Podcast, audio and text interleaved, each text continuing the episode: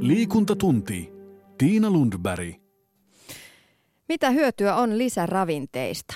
Kenen niitä on järkeä käyttää ja voiko lisäravinteita korvata luonnosta löytyvillä raaka-aineilla? Mihin arkipäivän liikkujan tulee kiinnittää huomionsa ruokailussa ja onko erilaisissa ihmedieteissä mitään perää? Liikuntatunnilla keskityttiin marraskuun alussa ruokaan ja puhuttiin ravinnon vaikutuksesta urheilusuoritukseen. Jere Pehkosen vieraana studiossa olivat ravintoasiantuntija Jaakko Halmetoja sekä ravitsemusterapeutti Jan Verho. Herrat, lähdetään ihan siitä liikkeelle. Mikä on teidät ajanut kertomaan ravintoasioista ja valistamaan ihmiä, ihmisiä, suomalaisia ravin, ravinnon tärkeydestä? Jan voisi vaikka aloittaa. No mulla varmaan kaikki kiinnostus yleensäkin ravitsemukseen on lähtenyt liikunnan kautta. Et nuorena tuli harrastettua kaiken näköisiä pallopelejä ja sitten alkoi nuoren, vähän vanhempana harrastaa voimallulajeja. Sitten ravitsemus olisi tuntuu olevan se niin tärkeä osa, että harjoittelu oli aika helppoa ja sellainen, mutta kehitystä ei tapahtunut. Sitten rupesi miettimään, että jotain tässä pitää vielä korjata ja ravitsemusta näytti auttavan. Sitten mä katsoin, että ehkä tämä on hyvä ruveta sitten opiskelemaan. Ja sitten tietenkin kun opiskelin ravitsemusta tiedettä, niin terveysasiat on ruvennut kiinnostaa enemmän sitä kautta. Jaakko, mikä sut on hyvin, hyvin samanlainen story, että sama juttu. Omat kummatkin vanhemmat on liikunnanopettajia ihan muksusta asti tehnyt kaikkea mahdollista nimenomaan sen liikunnan tiimoilla ja siinähän se ravinto tulee sitten kyljessä ja mitä enemmän mentiin sitten sitä suorituskykyä kohti, niin sen enemmän sitä ravinnosta sitten kiinnostuu, että miten tällä voi vaikuttaa omaan suorituskykyyn ja sitten nyt myöhemmin vielä enemmän mennyt suoraan siihen, että miten ravinto vaikuttaa terveyteen ja joka hetki siihen, miltä musta tuntuu ja sitä kautta sitten se liikuntakin jäänyt ehkä jopa vähän vähemmälle mitä aiemmin. Mitä ruokavalioita te itse noudatatte? Kertokaa se aluksi. aina klassinen kysymys. Mikä ruoka on? Mä tykän yleensä kääntää aina niin päin, että minkälaista elämäntapaa sä noudatat. Eli yksi kysymys, mitä mä haluaisin ylipäätään kysyä ihmisiltä, että minkä takia meitä kiinnostaa voida hyvin, meitä kiinnostaa kehittää tiettyjä ominaisuuksia ravitsemuksen kautta. Eli mä lähtisin pelaamaan siitä näkökulmasta, että mitä me haetaan elämässä ylipäätään ja rakentaa siitä käsin enemmän sitä ravitsemusta. Eli mun oma suhde ravintoon ja erilaisiin ruokavalioihin muuttuu koko ajan sen kautta, että mitä mä teen. Nyt mä teen vaikka paljon luovaa työtä, kirjoitan paljon. Mä syön aivan eri tavalla kuin joskus, jos mä teen enemmän fyysisiä töitä ja näin poispäin. Eli mulla ei ole mitään semmoista tiettyä dogmaa, minkä kautta mä menisin, että ehkä ainut yksittäinen tekijä on se, että millaista – tavallaan se laatukysymys, missä on loputtomasti kerroksia siinä sipulissa, niin toi on se, mistä mä en tietyllä lailla tingi. Eli mä haluan tietää, että minkälaista toimintaa mä tuen niillä valinnoilla, mitä mä teen ravinnon suhteen, miten laadukasta se ruoka on ja sitä kautta sitten ravitsen itteeni, mutta ihan laidasta laitaa mitä tahansa, kunhan se on laadukasta. Jan, onko sulle jotain? Joo, no periaatteessa siinä mielessä samat. Mäkin syön sen mukaan, mitkä mun tavoitteet on, että nuorempana kun pystyy harjoittelemaan ajallisesti ehkä enemmän, niin söi määrällisesti enemmän ja ehkä semmoista ruokaa, joka tuki niitä tavoitteita, mutta nyt jos ihan totta puhutaan, niin mä syön periaatteessa mitä mä vaan haluan. Jos joku sanoo, että miten sä tollain syöt, niin sitten mä sanon, että mä oon asiantuntija, että mä, tiedän mitä mä syön. Älä puutu tähän. Mutta totta, ehkä kun tulee ikää, niin tämä terveysasiat enemmän kiinnostaa ja tavallaan on kiinnostunut niistä asioista, mitä neuvoo asiakkaille ja potilaille, että myöskin pyrkii itse noudattaa niitä juttuja. Onko ne edes toteutettavissa olevia asioita, niin pitää siitä tietää. No te molemmat te opetatte suomalaisia syömään oikein ja terveellisellä tavalla. Millä tasolla teidän mielestä suomalaisten normaali ihmisten, tämä mikä nyt on normaali, siis tämä ravintotietämys, millä tasolla se on suomalaisilla? Mun mielestä se menee silleen, että ihmiset on jakaantunut kahteen ryhmään. Toiset tietää todella paljon, yhtä paljon kuin monet asiantuntijat, mutta sitten toiset ei tunnu tietävän oikeastaan juuri mitään, että saa vääntää aivan rautalangasta alusta asti kaikki asiat. Et siinä on tavallaan myöskin terveys jakaantuu tai ihmiset jakaantuu terveyden suhteen myöskin kahteen ryhmään. Toiset on entistäkin terveempiä ja toisten terveyden, terveys ei ole mitenkään erityisen hyvässä kuosissa. Komppaan ihan täysin, että on mielenkiintoisia juttuja siinä, että – terveiden elinvuosien odote esimerkiksi 2008 kääntyi ekan kerran laskuun ja täällä on tämmöinen ilmiö Suomessa. Ja sitten toisaalta jos mä katson nimenomaan ihan maailmanlaajuisesti näitä tiettyjä trendejä, niin Suomi on aivan kärjessä nimenomaan sen huipputerveyden ja tietynlaisen superterveyden hakemisessa. Eli vahva polariteetti tavallaan, että ne, jotka on kiinnostuneita, oppii enemmän enemmän koko ajan kiihtyvällä tahdilla ja ne, jotka on valinnut ottaa vähän vähemmän selvää asioista, niin niitä ehkä nimenomaan huijataan tietyllä mielellä enemmän kuin koskaan. Mistähän tämä johtuu, että on tällainen kahden kerroksen väkeä? Eikö meille jaeta tarpeeksi tietoa esimerkiksi kouluissa tai edes aikuisiellä? Osa varmaan ihan koulutusjärjestelmässäkin, tai ne, jotka opiskelee enemmän ja koulutetumpia, niin ne tietää ehkä näistä ravintoasioistakin enemmän. Musta pohjimmiltaan toi menee ihan arvoihin, eli se, että mitä arvoja meille siirtyy perheestä tai koulutuksesta ja toisaalta se, että jos mä pyytäisin sataa ihmistä kirjoittamaan alas, että mitkä on sulle keskeisiä arvoja, niin lähes kaikilla terveys on siellä ihan tosi kärjessä, mutta tosi harva oikeasti toimii noiden pohjalta. Ja tämä on mun mielestä sellainen juttu, että ihmiset on viettänyt liian vähän aikaa tavallaan kirkastaakseen niitä juttuja, miten pohjalta me toimitaan, koska ne on hyvin vahvasti ristiriidassa usein sen kanssa, että miten me käyttäydytään. Ja ne, jotka on ehkä ottanut enemmän selvää noista, niin ne investoi enemmän rahaa ruokaan, tekee parempia valintoja ja mikä on myös fakta, niin ylipäätään kansana me tällä hetkellä investoidaan suhteessa vähemmän rahaa ruokaan kuin ikinä. Eli toi on myös yksi mielenkiintoinen ilmiö. No ja kun sä puhuit arvoista, niin onko yksi arvo, mikä suomalaisilla tuntuisi olevan tavallaan se historia-arvo, että on ennenkin menty, vedetty mitä sattuu, vähän sinne sun tänne läskisoosia ja sun muuta, ja hyvin on silloinkin jaksettu. Kuuleeko tätä opetustilanteessa kenties paljon? No mä en ole ehkä kuullut niin usein.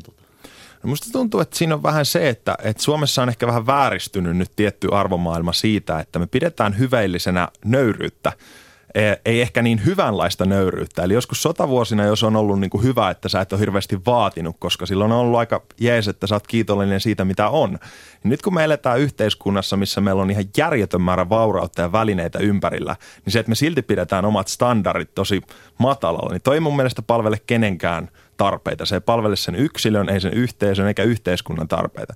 Eli toi on vähän semmoinen, missä mä näkisin, että ihmisillä olisi hyvä vähän katsoa niitä omia standardeja ja lähteä ehkä muuttamaan niitä. No pohjoismaiset ravitsemussuositukset, ne vaihtuu tai tulee nyt vuodenvaihteen jälkeen. Minkälaiset, jos te saisitte itse päättää, millaiset ravintosuositukset te antaisitte, miltä ne näyttäisi? Jan Vera. Joo, pohjoismaiset tuli just ihan, että nämä kotimaiset tulee vuodenvaihteessa. Mä olen aika pitkälti, ne on kuitenkin tieteeseen perustuvat ne suositukset. Siinä huomioidaan tietenkin, nehän on tehty isoille massoille ne suositukset, että ne ei huomioi yksilöllisyyttä, että yksilöllisyys pitäisi ottaa aina huomioon. Ja tavallaan voitaisiin antaa ehkä ohjeita siihen, että miten se yksilöllisyys otetaan huomioon. Sitä on vaikea tietenkin tässä nyt sanoa, kun me ollaan kaikki erilaisia ja me pitää vähän tietää. Mutta tavallaan, että ihmiset oppisi itse. Siellä se perusrunko, mutta sitten ne osaisi tehdä itsellensä sopivia muutoksia siellä ruokavalionsa.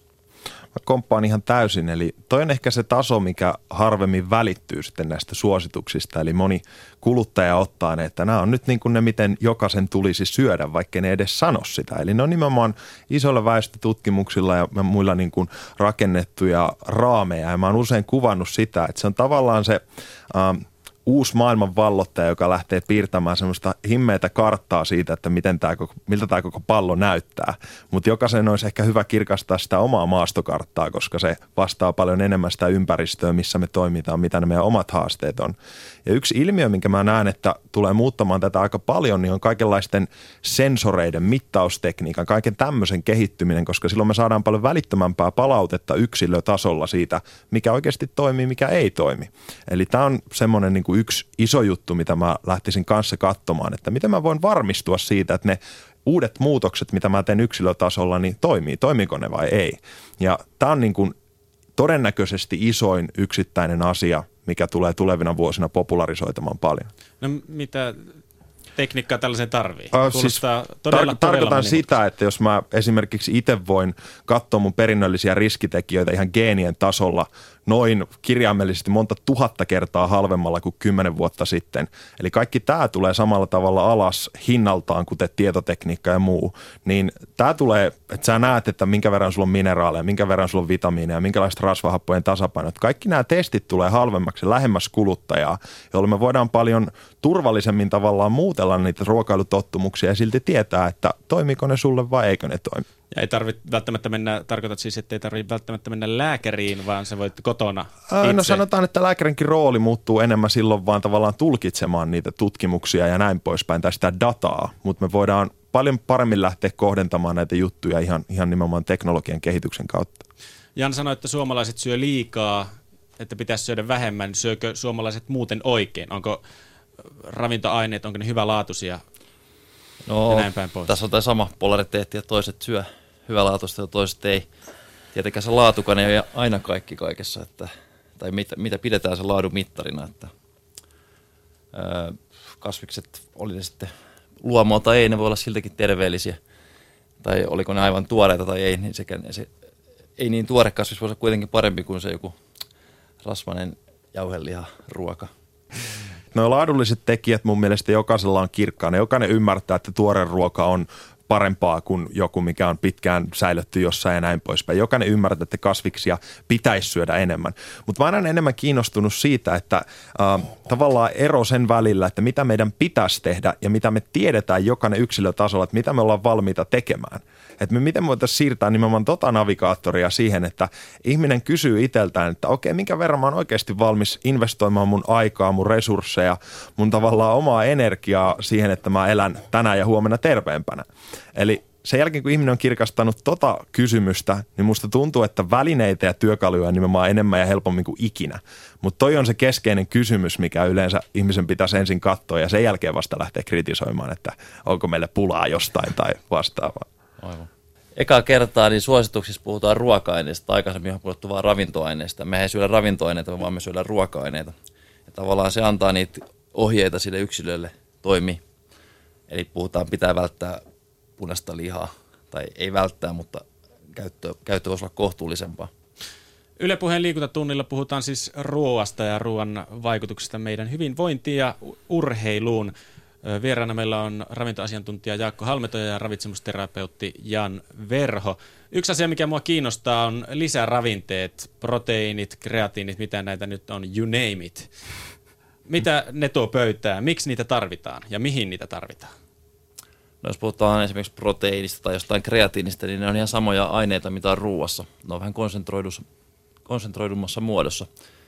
Eli jos kreatiinia on muutama gramma jossain kilossa lihaa, niin sitä lihaa pitäisi syödä aika paljon, että saataisiin semmoinen määrä sitä kreatiinia, että sillä olisi jotain merkitystä. Sitten toisaalta siinä tulisi taas epä, epäterveellisiä tekijöitä mukana. Kysehän on siitä, että mitkä on ne tavoitteet siinä liikunnassa. Kyllä lisäravinteista voi olla hyötyä, jos ne tavoitteet on sellaiset, että pyritään niin todellisiin suorituskykymuutoksiin. Mutta sitten jos puhutaan ihan kuntoilusta, niin se on ehkä vähän semmoinen, se on tavallaan se tavoitteen asettelusta kiinni, että mitä oikeastaan halutaan. Mutta useimmat kuitenkin kuntoilijatkin sitten kun ne pääsee sisään siihen harrastukseen, niin ne yleensä haluaa menestyä ja tavoitteet kasvaa, tavallaan nälkä kasvaa syödessä. Joo, siinä on ehkä vähän sitä ristiriitaa, että monet välineet, jotka on tullut niin kuin huippuurheilijoiden ja vastaavien pioneerien tarpeesta niin kuin, äh, tavallaan säädellä kehon toimintoja optimaalisempaa kohti. Ja sitten nyt perus Sirkka-Liisa miettii tuolla, että tarvitsenko minä näitä samoja välineitä. Ja on totta, että monissa tapauksissa niistä voi olla hyötyä, mutta se ei ole ehkä ihan se perusmarkkeri, mitä kannattaisi lähteä ensimmäisenä katsomaan, mutta tämä on ehkä se, mikä hämmentää ihmisiä paljon, että tosiaan tieto on hirveän paljon, mutta meidän sisäiset tavallaan suodattimet sen tiedon keräämiselle on usein vähän sumusia, koska me oikein tiedetään nimenomaan ensin, että mitä me haetaan. Eli jos on kyse huippurheilijasta tai muusta, niin kaikki, mikä tuottaa suorituskykyyn lisäystä, niin on periaatteessa perusteltua. Jos sä oot kuntoliikkuja tai muuta, niin ehkä se mukavuus ja niiden tavoitteiden mukaan toimiminen on numero yksi prioriteetti. Niin eikö näitä nämä aika paljon tämmöisiä taunoja, jotka päättää, että nyt mä aloitan salikuuri ja mä aion pumpata, pumpata salilla, niin mennään ensimmäisenä kauppaan ja ostetaan hyllyt täyteen erilaisia jauhoja. Eikö näitä aika paljon? Legendaarista välineurheilua. Näin se on. Tota, mitä, niillä saa, mitä niillä saa aikaan? Puhuttiin tästä kuntoilussa. Ta- tarviiko niitä, ja hyllyt notkuu erilaisia, bisnes on räjähtänyt. Onko niitä jo liikaa erilaisia lisäravinteita ja onko ne liian yksilöllisiä? Onko se mennyt liian vaikeaksi normaalille harrastajille? No musta tuntuu, että tässä on yksi, yksi ilmiö taustalla, että aika iso osa uh, perus kuluttajista tuntee, että se ruokavalio ei anna ihan kaikkea, mitä me tarvitaan. Sen takia ihmiset popsii mona, monivitamiineja ja muuta tavallaan vakuutukseksi siitä, että mä en ole ihan varma, että saanko mä nyt kaikkea.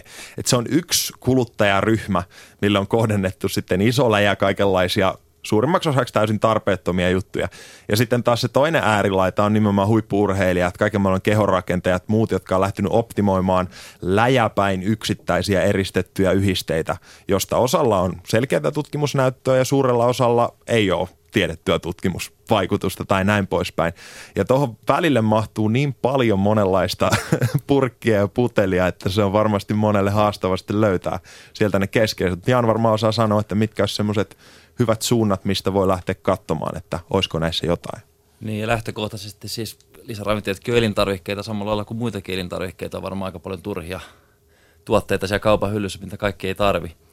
Että kyllä sehän on usein niin kuin vaihtelusta, jos katsotaan jotain lisäravinnehyllyä, niin eri makuja. Ihmiset haluaa erilaisia makuja ja tällaisia mielihyvää tuottavia asioita ja helppoja ratkaisuja. Mutta toisaalta ei se nyt välttämättä mitään pahaa ole ja sanotaan, että joku palautumisjuoma, niin se voi todella olla hyödyllinen. Että sanotaan, että joku vaikka sanotaan, ihan vaikka eläkeikäinenkin ihminen, joka tarvitsee niinku terveyden takia vaikka kehittää lihasmassaa, niin kyllä, kyllä se lisäproteiini voi olla hyödyllinen siinäkin iässä. Että ei se ole niin aivan, aivan tuulesta temmattua. Mutta jos ihan totta puhutaan, niin niitä on aivan kourallinen niitä lisäravinteita, mistä on jotain tutkitusti jotain hyötyä. Että tavallaan ihmisten pitäisi panostaa niihin muutamiin hyödyllisiin järkevässä mittakaavassa.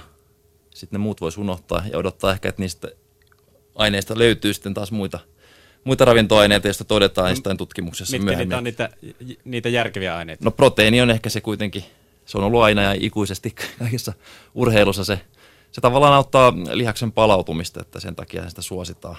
Mutta yhtä lailla se voi ottaa ruoasta se palauttava proteiini, mutta koska sillä ajoituksella on merkitystä, eli se on hyödyllisempää ottaa heti sen harjoittelun jälkeen, niin aika harva ihminen pystyy syömään sitä pihviä heti siellä salilla tai lenkkipolulla, että sen takia ne lisäravinteet on ehkä niin suosittua. Sitten useita on tietenkin maitopohjaisia ja tämmöiset nestemäiset maitopohjaiset, jotka tavallaan helposti mielletään niin kuin nestemäiseksi tuotteet, niitä on helppo kuljettaa ja ne on helppo nauttia ja samalla saadaan niin kuin lisä, lisänesteytystä – mitä on hikoiltu suorituksen aikana ja muutenkin pitäisi juoda, niin sitten tavallaan otetaan monta kärpästä samalla iskulla.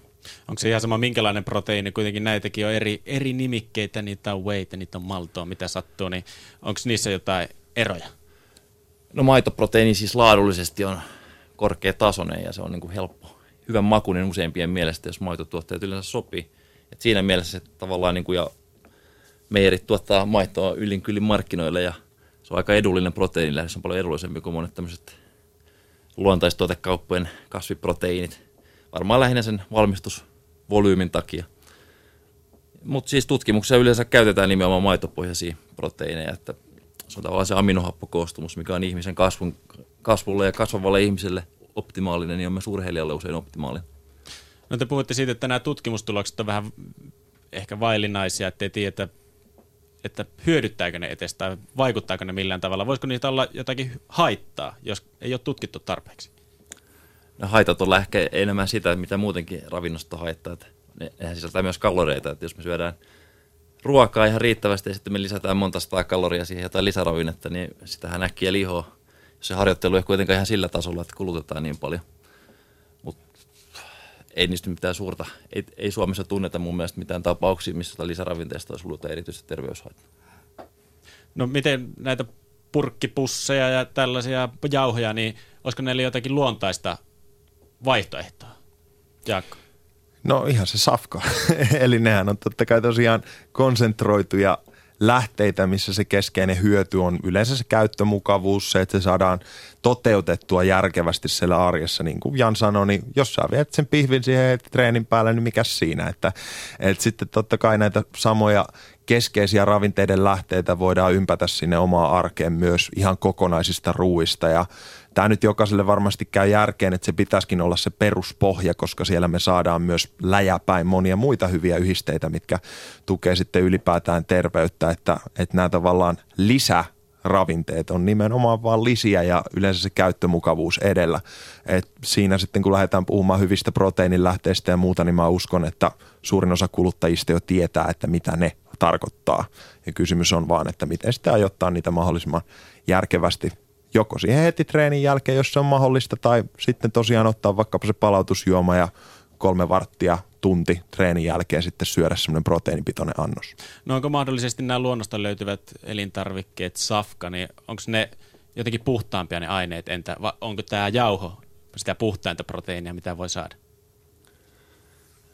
No se riippuu, mitä sitä puhtaudella tarkoitetaan. Siitä on poistettu yleensä ainesosia, että on se siinä mielessä puhtaampaa. Mutta jos ajatellaan jotain heraproteiinia, niin sehän on luonnollisessa muodossa nestemäistä. eikä mitään jauhetta, että se jauhe on tavallaan se prosessoitu, vaikka ei siitä tekee nyt mitään haittaa välttämättä. Niin, oliko? Joo, ei siis ihan sama, sama juttu, että jos puhtaudella tarkoitetaan sitä, että ympärillä ei ole mitään, niin nehän on nimenomaan niin puhtaita kuin voi olla. No miten tämä hyödyttää lisäravinteet, proteiinit, nämä, onko ne pelkästään salijärjejä ja punttipenojen leikkikenttää? Miten se voi hyödyttää jotakin lenkkeilijää tai mua, joka liikkuu noin kolme kertaa viikossa perussalipändyn perässä tai jotakin tennistä pelata? No varmaan ihan samat jutut, mitä Jan sanoikin, että olisi sitten eläkeläinen tai mitä ikinä, niin totta kai nämä on ihan samalla lailla perusteltuja juttuja ylläpitää lihasten kuntoa, palautumista, jne. Että jos sä treenaat tavoitteellisesti, niin noin hyviä juttuja ottaa selvää, vaikkapa palautumisjuoma, just ehkä se kreatiini, jos joku yksittäinen pitäisi niin, niin kuin mainita tai näin poispäin. Mutta mä kääntäisin se enemmän myös niin, että tämä mitä tämä koko ilmiö tavallaan fitnessmaailma ja kaikki on tuonut pintaan, niin että ihmisille käy järkeen se, että jos me urheillaan, tehdään tavallaan jotain aika massiivista stressiä keholle, niin me palautetaan sitä tilannetta jollain tavalla. Ja mä kääntäisin sen niin, että ihmisillä on koko ajan valtavia erityistarpeita. Sä tuijotat näyttöpäätettä 10 tuntia. Toi asettaa erityistarpeita sun silmille. Sä istut 12 tuntia päivässä. Toi asettaa erityistarpeita sun keholle. Että miten me vastattaisiin yksilötasolla ruokavaliolla myös näihin muihin asioihin, missä me tavallaan stressataan itteemme aika epäluonnollisella tavalla. No miten se onnistuu? Miten niihin tulee vastata? Hyvä esimerkki olisi vaikkapa lisätä marjojen määrää, jos me nimenomaan katsotaan paljon näyttöpäätettä. Siellä on paljon tämmöisiä karotenoideja ja tämmöisiä väripigmenttejä, mitkä tukee sitten silmän pohjan toimintaa ja ennaltaehkäisee just kaihia ja vastaavia juttuja, mitkä on todennäköisesti osaltaan lisääntynyt sen takia, että meidän silmät on aika kovalla kuormituksella siihen nähden, mitä ne aiemmin on ollut. Mutta tämä tavallaan ajatusmallina vaan, että nyt kun ihmisille käy järkeen, että treenin jälkeen olisi hyvä auttaa kehoa palautumaan, niin missä muussa me tavallaan treenataan kehoa päivästä toiseen. Liikuntatunti. Jere Pehkonen. Liikuntatunnilla puhutaan ruoasta ja studiossa on asiantuntijoita paikalla. Meillä on ravintoasiantuntija Jaakko Halmeto ja ravitsemusterapeutti Jan Verho. Öö, Jaakko, sä puhuit äsken, että pitäisi marjoja syödä. Niissä oli kaikenlaisia aineita. Mä en edes muista, mitä vaikeita nimiä sä luettelit siinä. Tota, sä oot eräänlainen superfoodien sanansaattaja. Sä sanoit lämpiössä, että sä et välttämättä niin kuin pidä siitä, että olet leimautunut, mutta kuitenkin tiedät asiasta paljon, luennoit, näin päin pois. Öö, mitä nämä superfoodit on? Onko se pelkkää ituhippien pelleilyä?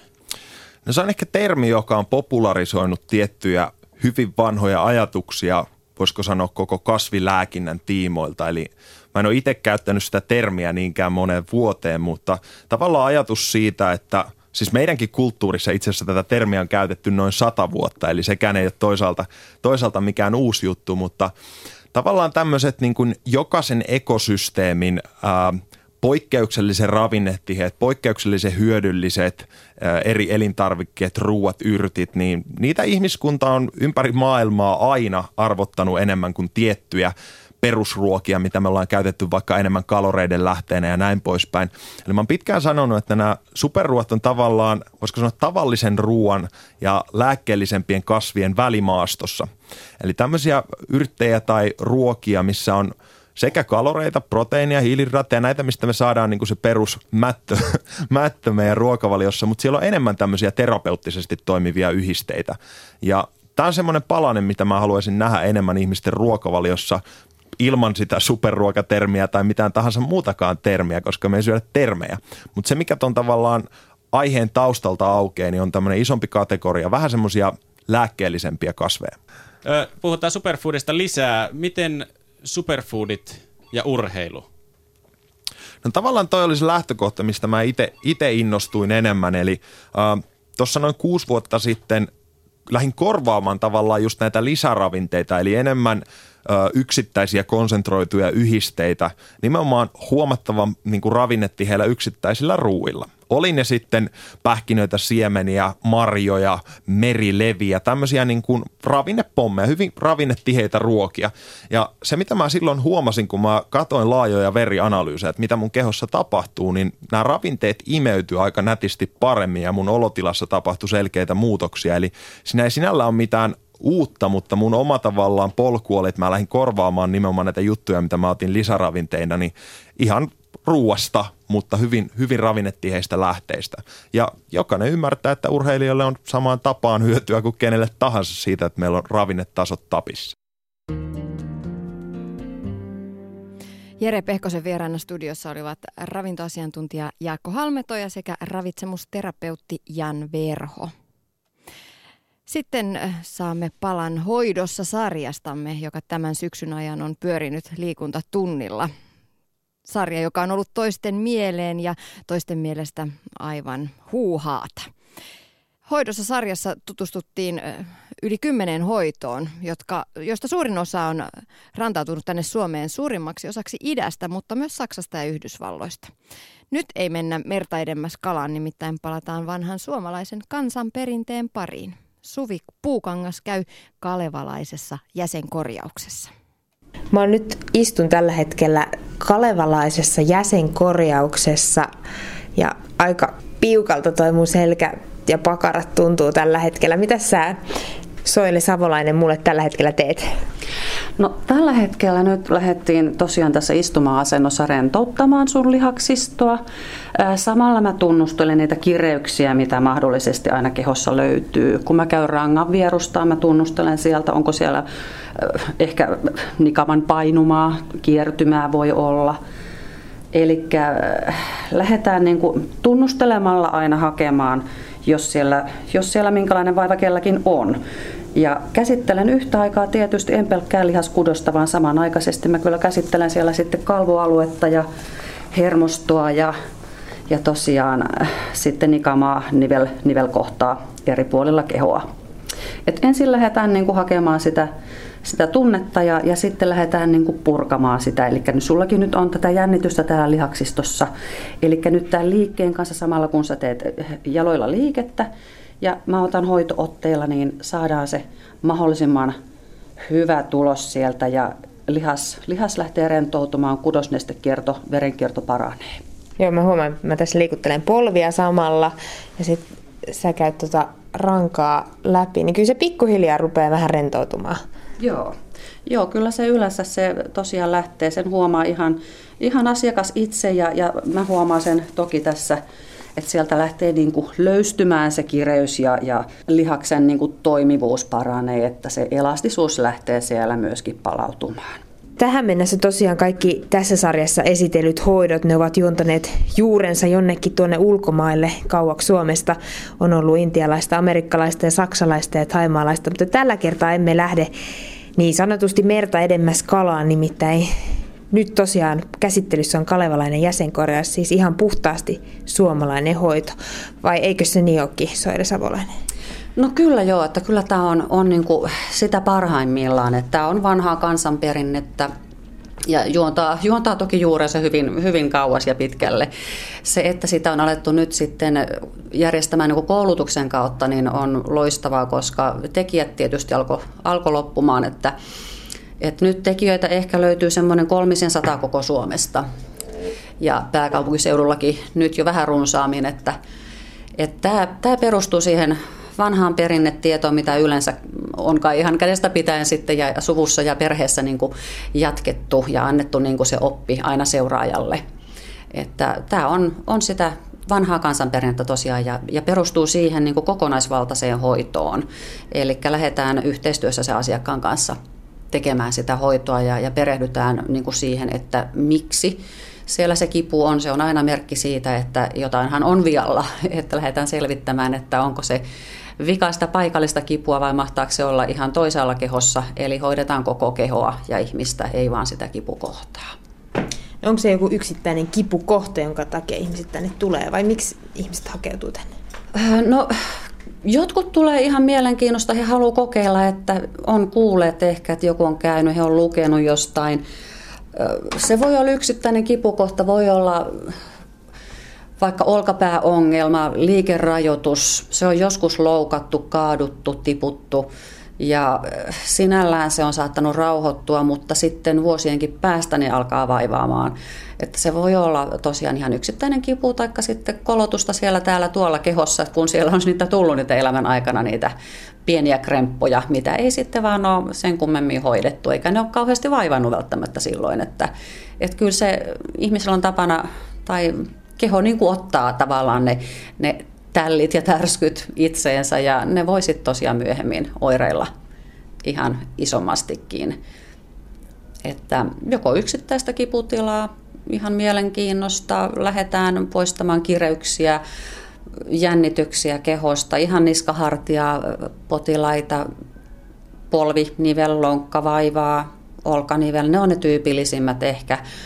Mm, niskahartia, seutu kautta käden pistelyt, puutumiset, nehän on kaikki vähän niin kuin yksi yhteen, että kun siellä on jumitusta ja jännitystä, niin sitten se lähtee se hermokiolen puristuksissa ja sitten kädet, sormet voi alkaa tikkuilemaan, puutuilemaan.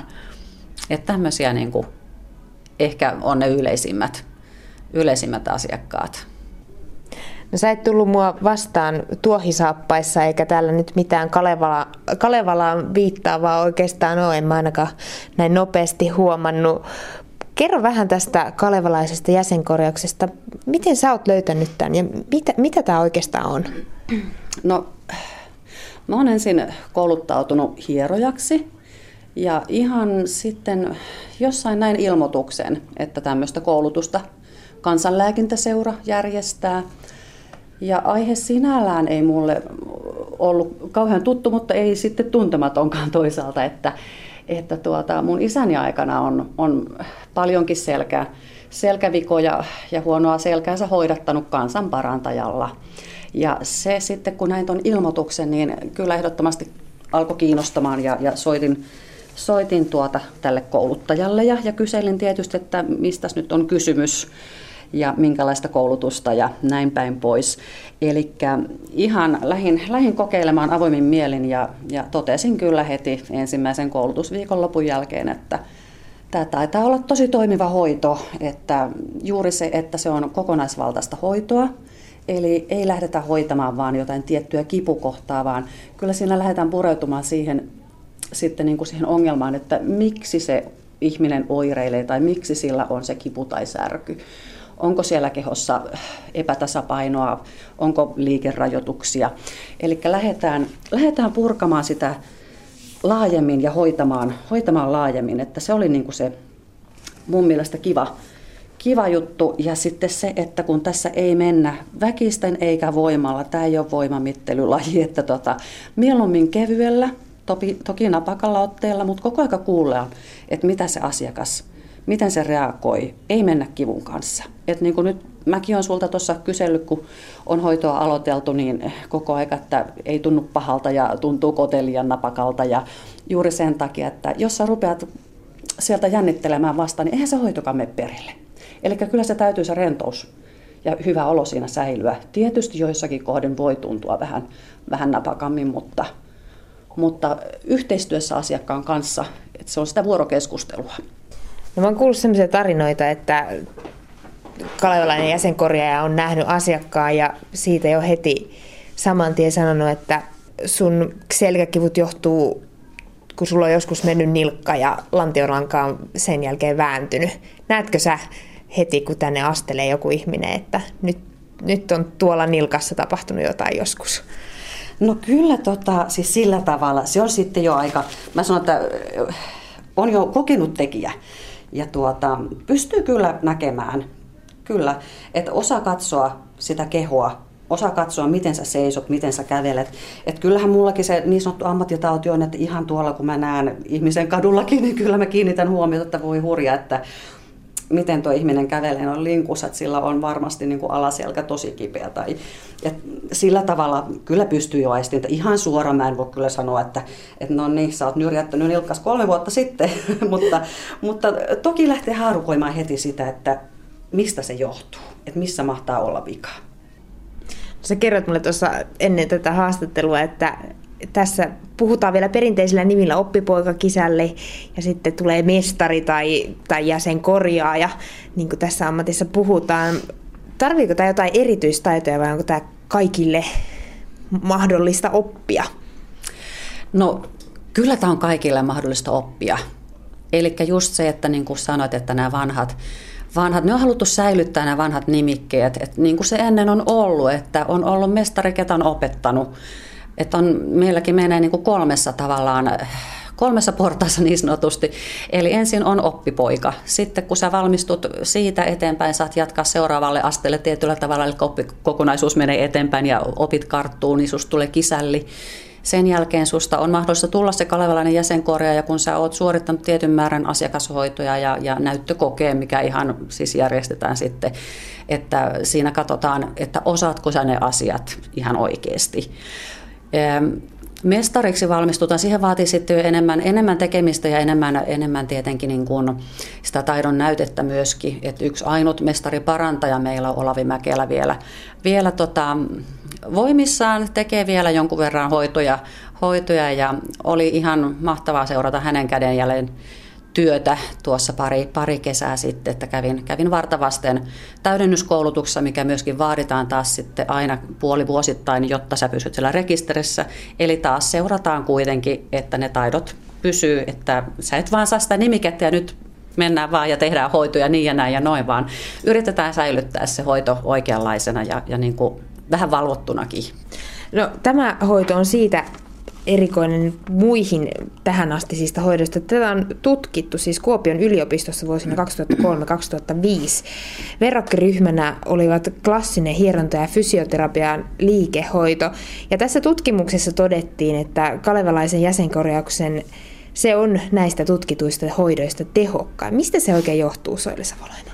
No mä luulen, että tuota, mikä siinä tekee sen, sen paremmuuden tai tehokkuuden, niin on juuri se kokonaisvaltaisuus. Eli siinä me, me tuota, käsitellään sitä kehoa niin monipuolisesti ja kuitenkin mennään sillä tavalla niin kuin syvemmälle. Siinä käsitellään sitä hermotusta, siinä käsitellään kalvoaluetta, jännettä, niveltä, nikamaa, lihasta, ei vaan niin kuin tavallaan yhdellä tavalla, vaan, vaan hyvin monipuolisesti. Siinä on venyttävää hoitootetta, siinä on niin kuin pitkittäistä poikittaista. Tehdään kehon liikkeen kanssa, jolloin saadaan taas tehoa myöskin siihen hoitoon.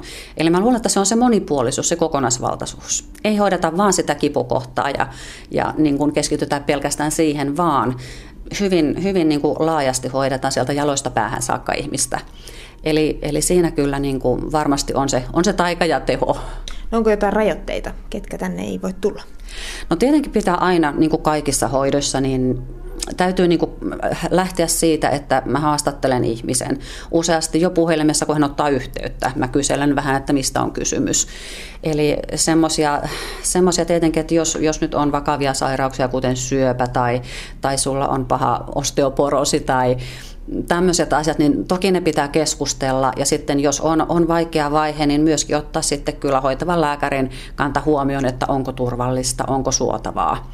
Et kyllä ne pitää niin kuin aina asiakaskohtaisesti jutella, että mikä se lähtökohta on, mikä se tilanne on, mikä se sairaus on ja kuinka pitkään se on ollut ja näin päin pois. Että ei voi niin kuin ihan, ihan kylmästi vaan lähteä hoitelemaan, että, että se on ihan potilaankin turvallisuutta, että kartoitetaan se tilanne ja, ja, ja jutellaan ne asiat, että mitä siellä taustalla on. Että turvallisuus kuitenkin täytyy säilyttää siinäkin asiassa, vaikka tämä on kuinka kevyt hoito, niin sitten on taas sairauksia, mitkä vaatii, vaatii sitä lepoa ja olemista vaan. Mulla ainakin on nyt aika kevyt ja avoin ja varsinkin nuo pohkeet tuntuu ihan todella kevyiltä siihen verrattuna, kun mä tänne tulin. Mikä sun mielestä Soile Savolainen tässä hoidossa on parasta? No parasta on tietenkin aina se saatu palaute, niin kuin sullakin tuli heti se, että ihana tunne, kevyt, rento.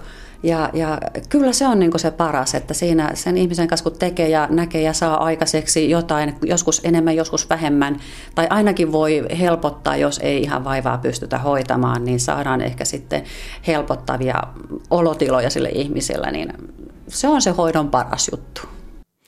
Näin kertoi kalevalainen jäsenkorjaaja Soile Savolainen. Tämä hoito siis perustuu vanhoihin kansanparannusperinteisiin, jotka esiintyvät kuvakielellä kirjoitettuna myös Kalevalassa. Nyt jätetään Kalevala taakse ja mennään, annetaan hip-hopin viedä mennessään. Seuraavaksi Suvi Puukangas testaa ihan uutta tanssituntia buujakaa. Näin. Aatonaaton kunniaksi.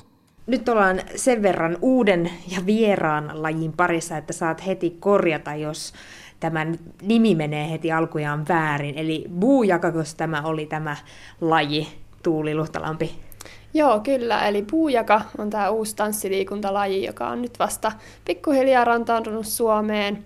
Kirjoitetaan bo-jaka ja lausutaan tosiaan puujaka. Eli niin kuin puujalka, vai miten se meni? Joo, vähän niin kuin puujalka. Se on meidän sisäpiirivitsinä ohjaajien keskuudessa. No kerros nyt vähän ensimmäiseksi, että mikä tämä tämmöinen laji on, koska mulle aivan uusi juttu. Ihan koskaan kuullutkaan. Joo, eli puujaka on hip-hop-pohjainen tanssiliikuntatunti, jossa ihan kuka tahansa pärjää mukana. Rakennetaan pikkuhiljaa koreografiaa ja edetään toiston kautta niin, että kaikki pysyy mukana. Fiilistellään musiikin tahdissa. Eli semmoinen hikinen tanssitunti, jossa pikkuhiljaa huomaamatta oppii siellä uusia juttuja ja pääsee fiilistelemään koreografiaa ja musiikkia. Fiilistelyltä se ainakin näytti ja tuntukin. Ei mitään liian tiukka pipoista hommaa ollenkaan. Ja eräs helsinkiläinen sali onkin määritellyt Buujakaan näin, että se on 50 prosenttia tanssia, 70 prosenttia treeniä ja 100 prosenttia jäätävän hyvää meininkiä.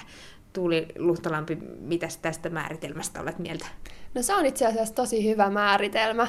Eli hauskanpito on siinä tosiaan tärkein. Siitä saa hyvän treenin, tosi hikisen treenin, mutta niinku se fiilis, se ilo, energia, mikä sieltä tunnilta tulee ja mikä on, on asiakkailla, ohjaajilla, kaikilla siinä semmoinen yhteinen oma bilehetki tunnilla. Niin siinä alkulämmittelyssäkin jo enemmän ehkä haettiin fiilistä kuin niinkään semmoista venyttelyä ja lämmittäviä staattisia liikkeitä. Joo, eli alkulämpössä mulla ainakin on periaatteena se, että saadaan sieltä mielikin mukaan siihen treeniin, fiilistellään musiikkiin, tehdään isoja helppoja liikkeitä, kaikki pääsee mukaan ja pääsee vähän löytämään sitä omaa tyyliä. No miten sitten, mitä sä sanoisit, on, onko tässä kyse nyt enemmän semmoisesta vapaa-ajan viettotavasta, kalorin polttotavasta vai onko tässä niin kuin mahdollisuuksia saada oikein lihaksiakin? No lihaskuntotreeni on sitten hyvä, jos niitä lihaksia haluaa rakentaa, mutta kalorit palaa kyllä varmasti. On tosi hikinen, sykkeet on korkealla, eli kaloreita kuluu kyllä. Ja ehkä tärkeimpänä on se, että löytää sen semmoisen tanssin ilon, liikunnan ilon. Se pääsee sitä kautta sitten fiilistelemään ja saa siitä semmoisen tavan liikkua ja saa rutiinit kuntoon. Niin mä ainakin tunnustaudun sellaiseksi tanssijaksi tai urheilijaksi, joka on hirmu tarkka siitä, että kuinka, kuinka jonkun liikkeen suorittaa, mutta tuossa ainakin huomasi jonkun verran, kun testailin, että, tota, että sitten kun unohtaa sen, että kuinka tärkeää se on, että kuinka tarkasti tekee, kun sen heittää pois ja antaa vaan mennä, niin sitten se itse asiassa luonnistuukin paljon paremmin. Joo, ja meillä on tuossa, kun harjoitellaan liikkeitä, niin siinä on tärkeää se, että me toistetaan monta kertaa, meillä pysyy fiilis mukana siinä liikkeessä koko ajan, musiikki tuo siihen tosi paljon lisää. Ja saadaan niin sen musiikin fiiliksen kautta ne liikkeet tulemaan luonnostaan, jolloin ne on sitten helppo muistaa ja ne tulee sieltä helposti, helposti tehtyä, että ei tunnu vaikealta, kun saa sen oman fiiliksen sinne mukaan. Tyyliltään Bujaka perustuu siis pitkälti hip-hoppiin ja vaikutteita otetaan muun muassa Jamaikan old school ja reggaeton tansseista. Tuo sana hip-hop, se saa ainakin mun päässä heti semmoisen mielikuvan superletkeistä nuorista jannuista, jotka tuolla tien päällä vähän pyörittelee käsiä ja päätä ja jolla on niin oikeasti hyvä peruskunto ja semmoinen lihaksikkaat käsivarret. Kuinka hyvän peruskunnan tai tanssikokemuksen puujakatunnille tulevalla siis pitää olla? Minkälainen ihminen tänne voi tulla? Eli puujakatunnille voi tulla ihan kuka vaan, joka haluaa tanssia. Eli ei tarvi välttämättä olla mikään hip-hopin suurkuluttaja tai ei tarvi olla edes ikinä kuulu hip-hop-musiikkia. Sen fiiliksen löytää kyllä siinä tunnin aikana ja sinne otetaan myös tosi paljon vaikutteita muista lajeista kuin hip-hopista. Musiikki on tosi paljon tota, hip-hop-pohjasta, mutta sitten on myös reggaetonia, on vähän jamaikkalaisia vaikutteita, dancehallia, erilaisia musiikki- ja liiketyylejä, joita otetaan sinne mukaan niin, että saadaan semmoinen monipuolinen, kiva, jammailtava koreografia. Jammailu oli varmaan oikeasti tosi hyvä sana, koska siellä välillä nyrkkiheiluja hypittiin vaan, ei siis mitään kauhean totista puuhaa. Joo, eli siellä välissä me ei keskitytä pelkästään siihen koreografian rakentamiseen, vaan musiikista saadaan sitä energiaa, tehdään sinne musiikkiin sopivia juttuja, jammaillaan, hypitään, pidetään hauskaa, sheikataan, pyöritään, ihan, ihan niin kuin kaikenlaista, pidetään se fiilis ja syke koko ajan ylhäällä. Niin hiki siinä ainakin tulee. Joo, hiki on kyllä niin, kuin niin, niin valtava, että ei voi sanoin kuvailla, että en ole sen hikisemmällä tanssitunnilla ikinä ollut. Miten semmoinen tanssia, saa, voiko se saada tästä puujakasta jotain irti vai onko tämä ihan helppo nakki? No siis sopii myös niille, jotka on tanssia harrastanut enemmänkin. Eli kun tämä käy myös kuntoilumuotona, tässä pysyy syke ylhäällä ja nyt tulee taas toistettua vähän, mutta se fiilis on ihan mielettömän hieno. Eli siinä pääsee semmoiseen positiiviseen bile-jammailufiilikseen, jossa, jossa sitten tuntuu vaan niin kuin siltä, että ei voi lakata hymyilemästä, on niin hauskaa. Ja tota, toki siinä tota, tulee sitten tehtyä sitä koreografiaa, että pääsee oikeasti tanssimaankin, pääsee oppimaan uusia juttuja. Ja vaikka ne olisikin ihan tuttuja liikkeitä, niin pääsee tekemään uudella tavalla niitä ehkä fiilistelemään enemmän kuin tavallisilla tunneilla. Tätä katsoo, niin tulee tosi helposti mieleen zumba. Mikä näissä nyt on niin kuin suurin ero? No zumbahan perustuu lattarimusiikkiin, eli se on yksi ero, puujakassa on hip-hoppi. Toinen, mikä zumbassa on, niin siinä tehdään aina yksittäisiin biiseihin ne omat koreografiat ja askeleet. Eli zumpassa toistuu siellä aina yhdessä biisissä ne tietyt jutut. Ja puujakassa sitten taas rakennetaan koko tunnin ajan pidempää koreografiaa, eli edetään siinä koreografiassa koko ajan. Sitä ei unohdeta. Biisit toki vaihtuu siellä, siellä että ei kuunnella samaa biisiä koko tunnin ajan, vaan se se vaihtuu, siellä tulee vähän erityylisiä biisejä, joihin harjoitellaan sitten vähän erilaisia liikkeitä ja yhdistetään siihen koreografiaan. No kuinka pitkästä tunnista on kyse? Onko se ihan se 60 minuuttia? Normaalisti joo 60-minuuttiset tunnit, eli ne on, ne on ne yleisimmät. No miten sitten, sä sanoit, että rakennetaan koreografiaa pikkuhiljaa. Onko se sitten sen ensimmäisen tunnin aikana jo valmis vai mitä se tarkoittaa? No periaatteessa jo ensimmäisen tunnin aikana saadaan se koreografia valmiiksi. Eli tehdään koreografiaa niin pitkälle, että mikä tuntuu hyvältä. Mä seuraan aika paljon, että mitä asiakkaat tykkää niin, että se fiilis pysyy hyvänä eikä tarvii niinkään keskittyä niihin askeleisiin. Eli se on ohjaajan tehtävänä tarkkailla siellä, että fiilis pysyy hyvänä, ei ole liian haastava tunti. No miten sitten, minkälaisella varustuksella tänne salille pitäisi pärähtää paikalle? Semmoiset mukavat vaatteet, joissa, on, joissa niin kuin itse viihtyy. Hip-hop-tunnista kun on kyse, niin itse puen yleensä aika löysää vaatetta päälle, saa sen fiiliksen sieltä kanssa paremmin. Mutta ihan perusjumppa tai tanssikengät ja hyvät mukavat vaatteet päälle, niin ei tarvii muuta kuin hyvän fiiliksen messiin. Niin tähän kuuluu hauskoja tämmöisiä huudahduksia ja tämmöisiä, että tsempattiin, taputetaan, kaikkea mahdollista. Miten meidät suomalaiset oikein, miten sä saat niistä irti tuommoista ääntä? Ehkä se on sitten sillä omalla heittäytymisellä ja sillä musiikilla on tosi tärkeä rooli myös.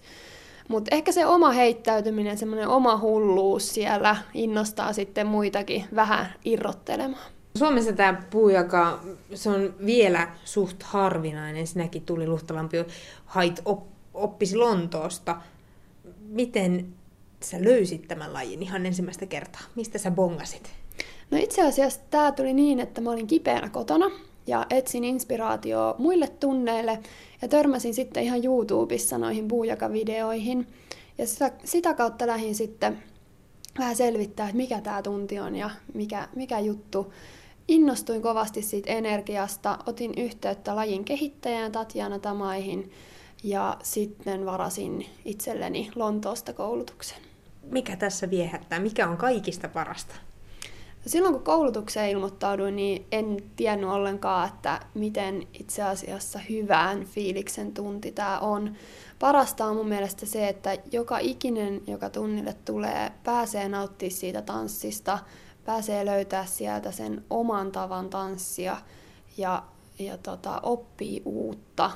Samalla saa kuntoiltua tulee se niin kuin hyvä, hyvä fiilis siitä liikunnasta ja tulee hyvä fiilis siitä musiikista. Eli tässä vähän niin kuin piilotetaan ne semmoiset pahat mielikuvat, mikä saattaa liittyä tanssiin tai urheiluun ylipäänsä, semmoisen hyvän fiiliksen alle. Joo, hyvää fiilistä korostetaan nykyään aika paljon vähän kaikessa liikunnassa, että pitää löytää se oma juttunsa. Mutta tota, tämä on oikeasti semmoinen aidosti iloinen tunti, jossa ei vaan niin kuin pysty olla hymyilemättä. Minkälaista, oletko saanut jonkunlaista palautetta tuntien jälkeen? Miten, miten suomalaiset ja ihmiset ylipäänsä täällä Espoossa on tämän lajin tai treenimuodon tai tunnin ottanut vastaan? Tosi hyvin on otettu vastaan kyllä, että, että porukka on viihtynyt tosi hyvin ja usein jäädään pitkäksi aikaa tunnin jälkeen vielä juttelemaan, että se fiilis on tosi hyvä siinä. Ja, ja tota, sitten tykätään, että pääsee oikeasti tanssimaan, pääsee tekemään sitä koreografiaa vähän enemmän kuin esimerkiksi just zumpatunnilla. Päästään tekemään sitä pidempää koreografiaa, pääsee tuntea sen tanssin ilon siellä oikeasti oppimaan uusia juttuja ja ne näyttää tosi hienoilta loppujen lopuksi, mitä saadaan sitten tunnilla aikaiseksi ihan tavallisten kuntoilijoiden kanssa. Eli näitä voi soveltaa sitten siellä omassa vapaa-ajallaan. No joo, voi, voi vapaa-ajallaan soveltaa kanssa, eli käy ihan, ihan illan istujaisiinkin, voi ottaa muuveja siellä tai ihan baarin tanssilattiallekin, että jos, jos haluaa sinne viedä niitä, niin se hyvä fiilis välittyy kyllä. Suvi Puukangas jututti liikunnanohjaaja Tuuli Luhtalampea. Kello tulee hetken päästä 18, silloin tuoreimmat uutiset uutisten jälkeen Yle puheessa jatkuu sitten illan ohjelmisto omassa tunnelmassaan näin aaton aattona. Tiina Lundberg toivottaa nyt liikuntatunnin puolesta oikein hyvää rauhaisaa joulun aikaa myös kaikille liikkuville ihmisille. Tapanin päivänä on sitten pihapelipäivä ja silloin palataan kinkkujen ja suklaarasioiden äärestä kunnolla treenin parin. Silloin voisi lähteä pelaamaan vaikka tossulätkää tai futista. Etelässä ei pääse vielä ulkojäille luistelemaan, mutta aika monissa luistelu- tai jäähalleissa on noita yleisluisteluvuoroja. Nyt hei hei!